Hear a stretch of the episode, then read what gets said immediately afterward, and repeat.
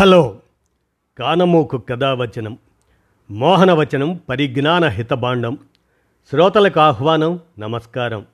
చదవదగునెవరు రాసిన తదుపరి చదివిన వెంటనే మరువక పలువురికి వినిపింపబూనినా అది ఏ పరిజ్ఞాన హితభాండమవు పో మహిళ మోహనవచనమై విరాజిల్లు. పరిజ్ఞాన హితబాండం లక్ష్యం ప్రతివారీ సమాచార హక్కు ఆస్ఫూర్తితోనే చెలసాని వెంకటరామారావు విరచిత అంశం. ప్రజాస్వామిక ప్రత్యామ్నాయ రాజకీయం నేటి ఆవశ్యకత అనేదాన్ని ఇప్పుడు మీ కానమూకు కథ వచ్చిన శ్రోతలకు మీ కానమూకు స్వరంలో వినిపిస్తాను. వినండి. ప్రజాస్వామిక ప్రత్యామ్నాయ రాజకీయం నేటి ఆవశ్యకత. ఇక వినండి. The day was established after a resolution was passed by the United Nations General Assembly in 2007, encouraging governments to strengthen and consolidate democracy. International అంతర్జాతీయ ప్రజాస్వామిక దినం ప్రతి సంవత్సరం సెప్టెంబర్ పదిహేనున పాటించటం దాన్ని గుర్తించి స్ఫూర్తి పొందటం అనే విషయంగా ఇప్పుడు ఈ ప్రజాస్వామిక ప్రత్యామ్నాయ రాజకీయం నేటి ఆవశ్యకత అంటూ చెలసాని వెంకటరామారావు విరచిత అంశాన్ని ఇప్పుడు వినిపిస్తాను వినండి.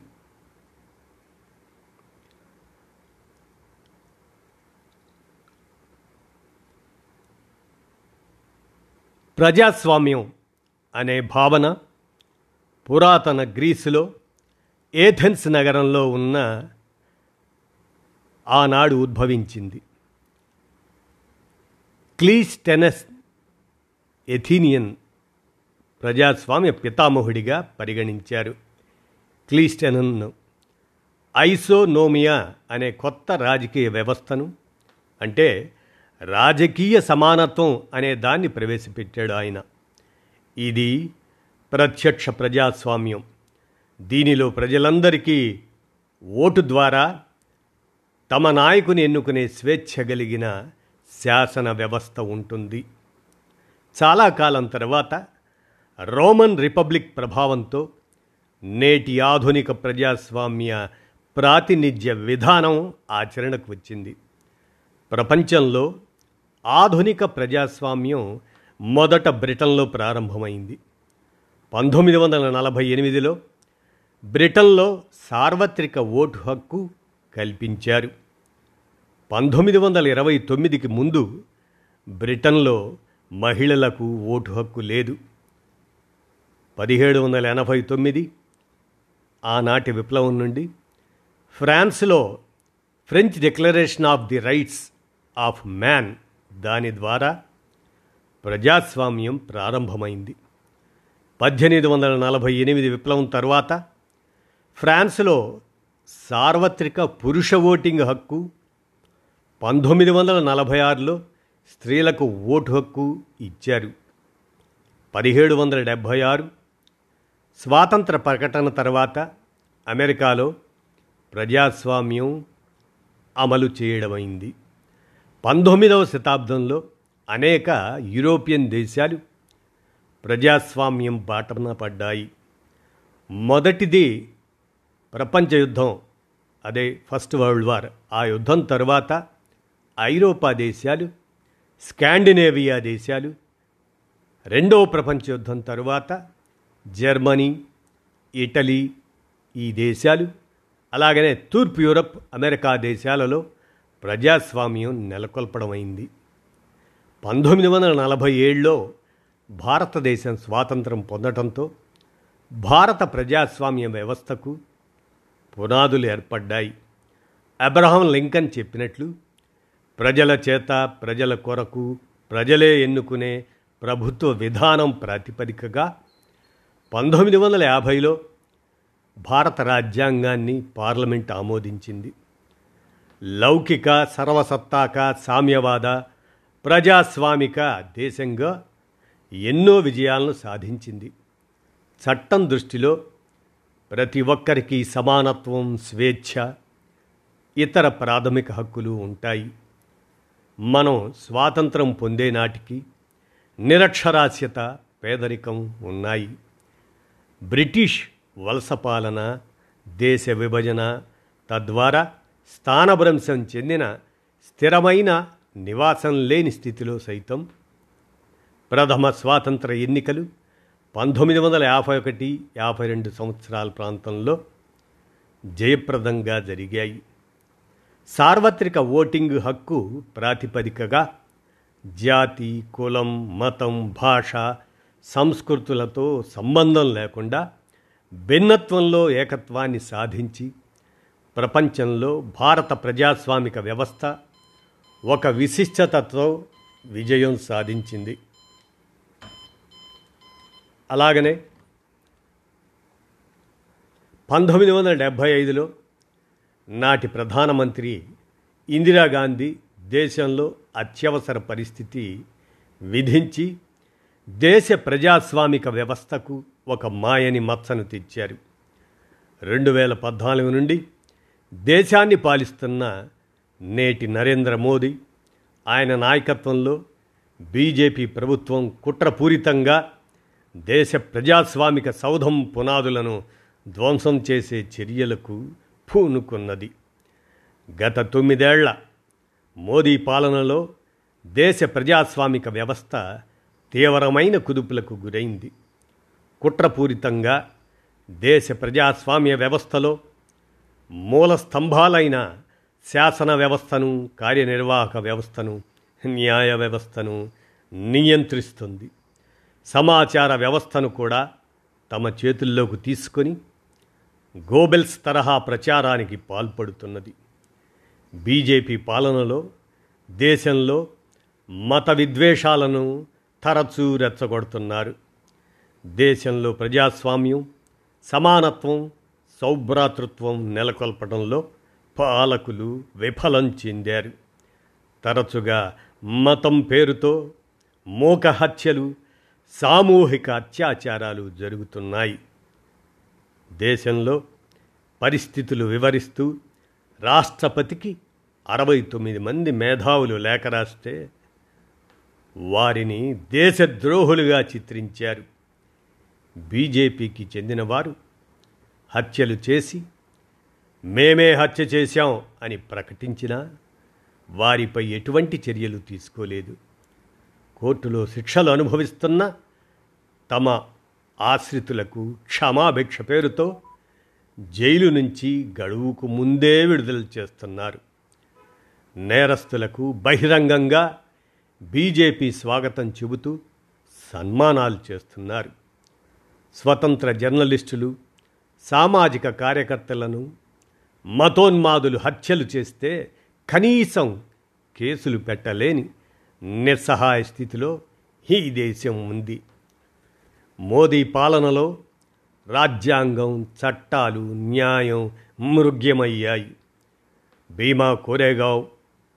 ఆ కోరేగావ్లో ర్యాలీ జరిగితే మేధావులను అరెస్ట్ చేసి అర్బన్ నక్సలైట్లు అనే పేరుతో విచారణ లేకుండా జైళ్ళలో నిర్బంధించారు. హిందుత్వ రాజకీయాలను వ్యతిరేకించేవారు. వారు చేసిన ప్రదర్శనపై బీజేపీ వారు దాడులు చేసి ముగ్గురిని చంపివేస్తే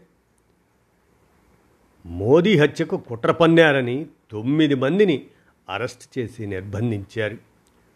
పూర్తిగా ఆరోగ్యం చెడిపోయి కదల్లేని స్థితిలో ప్రొఫెసర్ సాయిబాబా ఆయన తొంభై శాతం వికలాంగుడు. అలాగే ఎనభై మూడు సంవత్సరాలు నిండిన విప్లవ కవి వరవర్రావులకు ప్రొఫెసర్లు జర్నలిస్టులకు సామాజిక హక్కుల కార్యకర్తలకు బెయిల్ నిరాకరించి జైలు పక్షులుగా మార్చివేశారు. గాంధీని చంపిన గాడ్సే మహాత్ముడని ప్రకటించిన బీజేపీ ఎంపీ ప్రజ్ఞాసింగ్పై ఎటువంటి చర్యలు లేవు. రాజస్థాన్లో ఆవుని చంపాడనే నెపంతో ముస్లిం రైతును దారుణంగా కొట్టి చంపారు. వీడియో తీసి సోషల్ మీడియాలో పెట్టారు. అయినా ఎలక్ట్రానిక్ మీడియా సాక్ష్యం చెల్లదని కేసు కొట్టివేశారు. కానీ భీమా కొరేగావ్ కేసులో కంప్యూటర్లో సాక్ష్యం ఉందని ఆరోపిస్తూ కేసులు నమోదు చేసి నిర్బంధించారు. బహుళజాతి కంపెనీల దోపిడీని ప్రతిఘటించిన వారిని అరెస్టులు చేసి హింసిస్తున్నారు. అడవులు సముద్రాలు మైదాన ప్రాంతాలు పర్యావరణాన్ని నాశనం చేస్తున్న బహుళజాతి కంపెనీలకు పాలకులు దాసోహం అని వత్తాసు పలుకుతున్నారు. యురేనియం తవ్వకాలు విచ్చలవిడిగా చేసి నేటి కాలుష్యానికి పాల్పడుతున్నారు. కోర్టులు చట్టాలు చివరికి సిబిఐ ఇన్కమ్ ట్యాక్స్ వంటి సంస్థలను సైతం తమ కుట్రపూరిత రాజకీయాలకు పావులుగా వినియోగించుకుంటున్నారు. హిట్లర్ ముస్సోలిని మార్గంలో ఏకజాతి సిద్ధాంతాన్ని ప్రతిపాదిస్తున్నారు. ఇటీవల కాలంలో దేశంలో జరుగుతున్న సంఘటనలు ప్రజాస్వామ్యవాదులను తీవ్ర ఆందోళనకు గురిచేస్తున్నాయి ఫ్రాన్స్ను పాలించిన పద్నాలుగవ లూయి రాజ్యమంటే నేనే అని చెప్పాడు. నేడు నరేంద్ర మోదీ పాలన కూడా అలాగే ఉంది. నేనే రాజ్యం నా చేతిలో రాజదండం ఉంది. నేను చెప్పిందే శాసనం అనే రీతిలో పాలన సాగుతున్నది. ప్రజాస్వామ్యం పేరుతో నియంతల పాలన సాగించాలని ప్రయత్నిస్తున్నారు. దీనిలో భాగమే రైతులపై కారుతో దాడి చేసిన మంత్రిని సమర్థించడం. మహిళా రెజలర్లను లైంగికంగా వేధించిన సొంత పార్టీ పార్లమెంట్ సభ్యుణ్ణి కాపాడటం. ప్రజాస్వామ్య విలువలకు పాతరేస్తూ ఒకే పౌరస్మృతి తీసుకువస్తామని చెబుతున్నారు. ఒకే పౌరస్మృతి పేరుతో మనుధర్మ శాస్త్రాన్ని చట్టబద్ధం చేయాలని మోదీ ప్రభుత్వం భావిస్తున్నది. అందుకే డార్విన్ పరిణామ సిద్ధాంతాన్ని ప్రపంచమంతా ఆమోదించినా దానిని పాఠ్యగ్రంథాల నుండి తొలగించే చర్యలకు మోదీ ప్రభుత్వం పూనుకుంది. మతం రంగు పులిమి మణిపూర్ రాష్ట్రాన్ని రావణ కాష్టం చేసింది మోదీ పాలనే.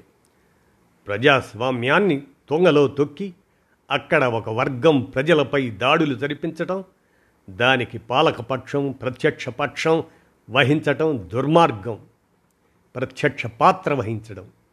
రాజ్యాంగాన్ని తొంగలో తొక్కి ఇప్పుడు ఉమ్మడి పౌర స్మృతిని తెస్తామని ఒకే దేశం ఒకే ఎన్నిక పేరుతో తమ అధికారాన్ని సుస్థిరం చేసుకోవాలని బీజేపీ ప్రభుత్వం భావిస్తున్నది. ఇప్పటికే రామమందిరం ఆర్టికల్ త్రీ సెవెంటీ రద్దు కాశ్మీర్ విభజన ఇటువంటి అంశాలలో ఏకపక్షంగా వ్యవహరించిన మోదీ ప్రభుత్వం ఒకే దేశం ఒకే ఎన్నిక ఒకే నాయకుడు అనే నినాదం ముందుకు తెచ్చి జర్మన్ నియంత హిట్లర్లాగా దేశాన్ని ఏలాలనే దుష్ట తలంపులతో ఉన్నారు. మోదీ నియంతృత్వం ధోరణిలో భాగమే ఇప్పుడు దేశం పేరుతో ఇండియా అనే దాన్ని తొలగించాలనే ప్రయత్నం. ఇండియా అంటేనే భారత్ అని అర్థం. ఇప్పుడు ఇండియా పేరు తొలగిస్తే ఆధార్ కార్డ్ దేశ కరెన్సీతో సహా అనేక వ్యవహారాల్లో పేరు మార్పులు చేయాలి.